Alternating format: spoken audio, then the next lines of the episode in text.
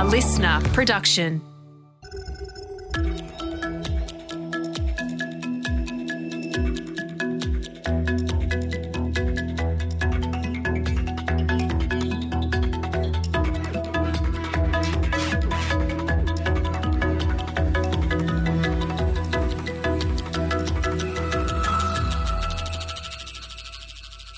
During my recent long, lazy summer holidays, I had time to have a deep think about the future of this series and really more broadly about the future itself.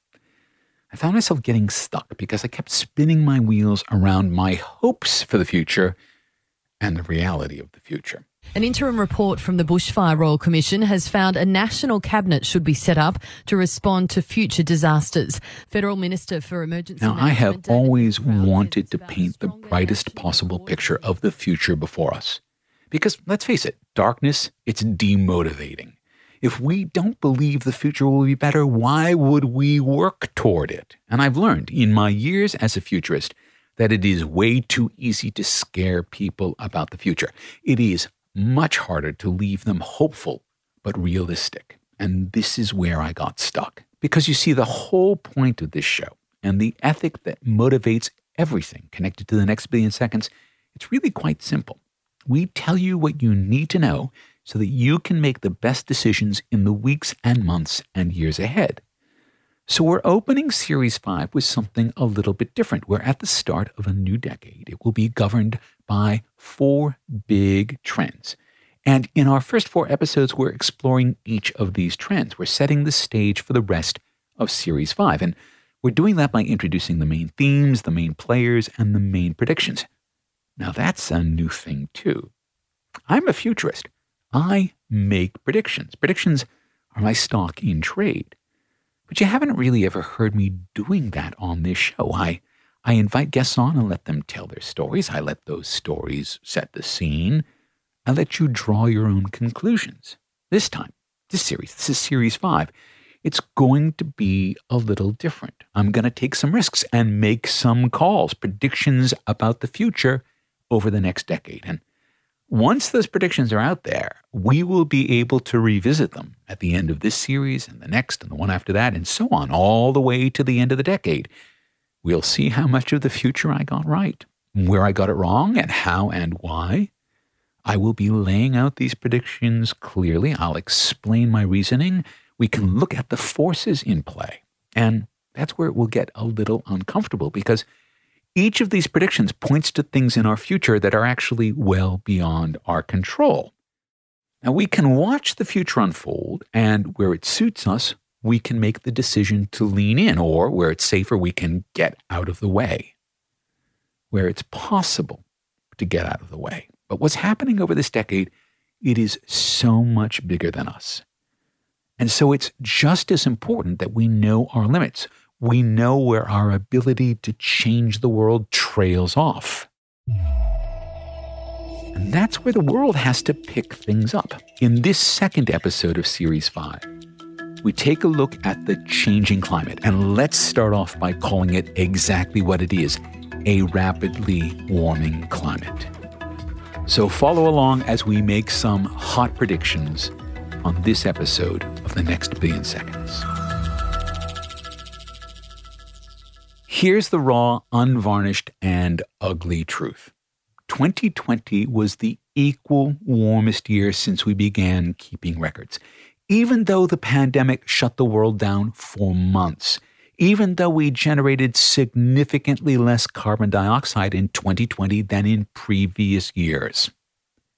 Here's a prediction the climate will warm more in this decade than in any decade since records began. Now, I didn't make that prediction. The UN did. Some people will argue against that prediction, look for flaws in the data, searching for a reason that this won't happen. But we need to be honest about what's happening and where we are, because once we do, enormous possibilities for change open up, transitions, and remediations. Here's just a small taste of what I mean. In the last 10 days of January 2021, the U.S. rejoined the Paris Climate Accords. The U.S. made the decision to migrate its entire vehicle fleet. That's nearly 700,000 vehicles. I think that's all civilian vehicles and probably a lot of military vehicles as well. They'll all be fully electric by the end of the decade. And oh, yeah, General Motors, that second largest automaker in the world, General Motors announced that they would only be making electric vehicles by 2035. And all of that follows a decision by the Japanese government over really angry objections at Toyota to completely phase out combustion engine vehicle sales in Japan by 2035. These are all moments of transition, and in retrospect, they'll look completely reasonable. People will wonder why they didn't happen years or even decades earlier. Today, well, they look nothing less than world changing because, as we've learned in the Next Billion Cars episodes, the supply chains for automobiles, well, they span nearly every sector of manufacturing almost everywhere in the world, which means that this transition to electric vehicles will have profound implications for the way things are made and for the way we power those things. But the switch is on.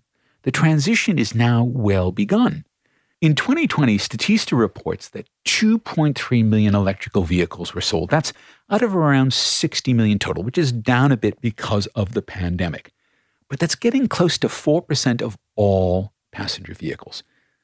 Now, there's a process here. It's called the S curve of adoption. It's something that's well understood by folks who are doing forecasts and predictions. Basically says that it takes the same amount of time to grow from zero to one tenth of 1% in the market as it does to grow from one tenth of a percent to 1%. And then the same time again to go from 1% to 10%. And then the same time again to go from 10% to 90%.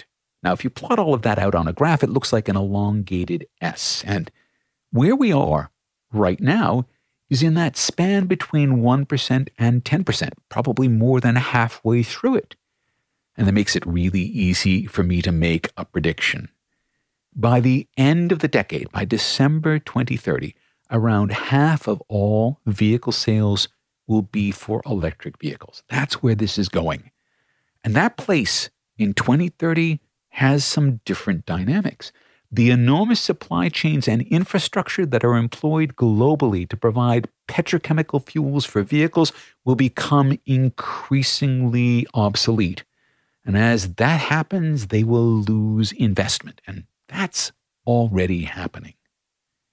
In January 2021, oh, again, so this month might be seen in the future as the point of transition globally in all of this. In January of 2021, BP, one of the largest petrochemical companies in the world, announced that it had dramatically scaled back its oil exploration staff because, well, they're basically not looking for oil anymore. It's not the kind of energy they're interested in. They don't see the future in it. Instead, BP says they're focusing on renewables now. Whether that's just greenwashing to prop up their share price or whether it marks a real change in the firm's direction, that remains to be seen. Transitions this big are rarely easy. And often a firm decides too late to make the transition. They end up getting lapped by newer and more agile competitors. I mean, look at what's happened to Tesla versus everyone else in the automobile field. But the transition is underway. And it's not being led by rising fuel costs or even because of carbon taxes. It looks as though what we're seeing is something called a consilience, a happy marriage between economic rationale and climate sustainability. It's a beautiful thing.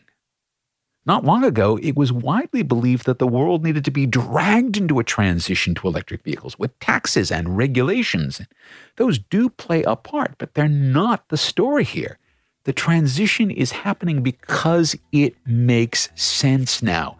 That's the story.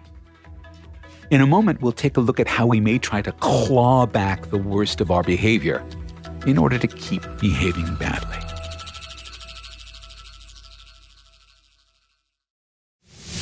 Now, here's another raw, unvarnished, and ugly truth. It is always going to be cheaper and easier to prevent carbon from going into the atmosphere and the oceans than it is to remove it once it's gotten there. That's a physical fact.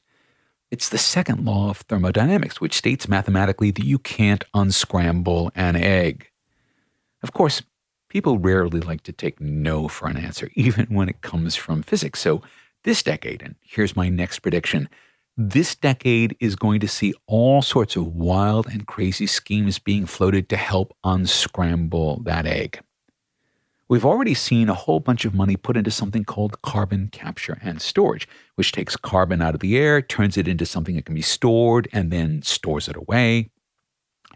When this works best, carbon is converted into plants, which can then be used for food or for structural materials or simply just allowed to grow plants capture carbon. Well maintained soils capture carbon. Nature captures carbon. We humans are not nearly so good at it, but that doesn't mean we're not trying. At the end of 2020, researchers at Cambridge and Oxford announced they'd found a way to capture the carbon from air and turn it into jet fuel. And that's a neat feat because before we all stopped flying around due to the pandemic, air travel accounted for at least 3% of global carbon emissions.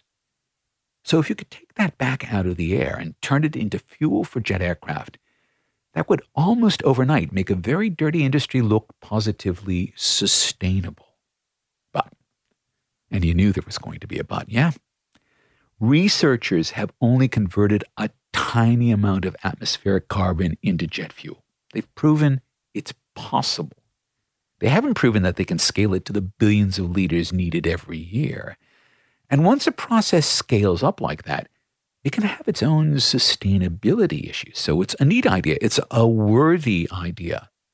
But it's not much more than that. And this decade, this decade is going to be chockers with these sorts of ideas.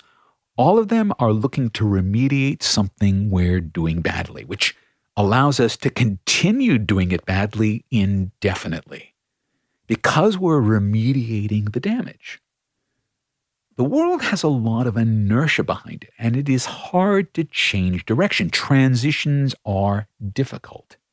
For most people and businesses, most of the time, they just want to keep on doing what they've been doing.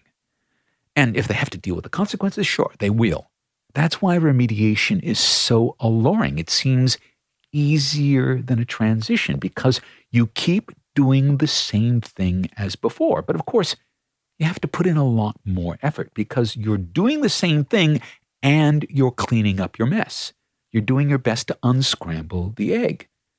And it will feel easier until a business comes along that made the transition or started on the other side of the transition and really does do things better. And then, then remediation looks more like a stopgap than a solution. It's a dangerous trap for a business or a country to fall into. And in this decade, we will see plenty of businesses, including aviation, go down the route toward remediation. We will see some of those businesses fail because the cost to unscramble the egg, they just got too big. And as these plans fail, the plans will get bigger and bigger and more and more expensive just so we can keep doing things the same way. Which brings me to a final prediction for this decade. We'll see two economies one built around transition and one built around remediation, one on the way up and the other being dragged further and further down. Will all this transition and remediation be enough? Maybe if we're all in this together. In our next episode, we'll take a look out across a world where we are all going to have to work out how to work together to manage our role in the climate. And as we look out from Australia, we can see one thing very clearly there's a new power on the rise, and we'll need to work with them, even if neither of us is particularly inclined to. That's on the next episode of The Next Billion Seconds. The Next Billion Seconds was written and presented by Mark Pesce, producer Alex Mitchell, and sound production Darcy Thompson. If you like this show, hit the subscribe button. And if you know someone who might like it too, please share it with them. This is Mark Pesce, thanking you for listening.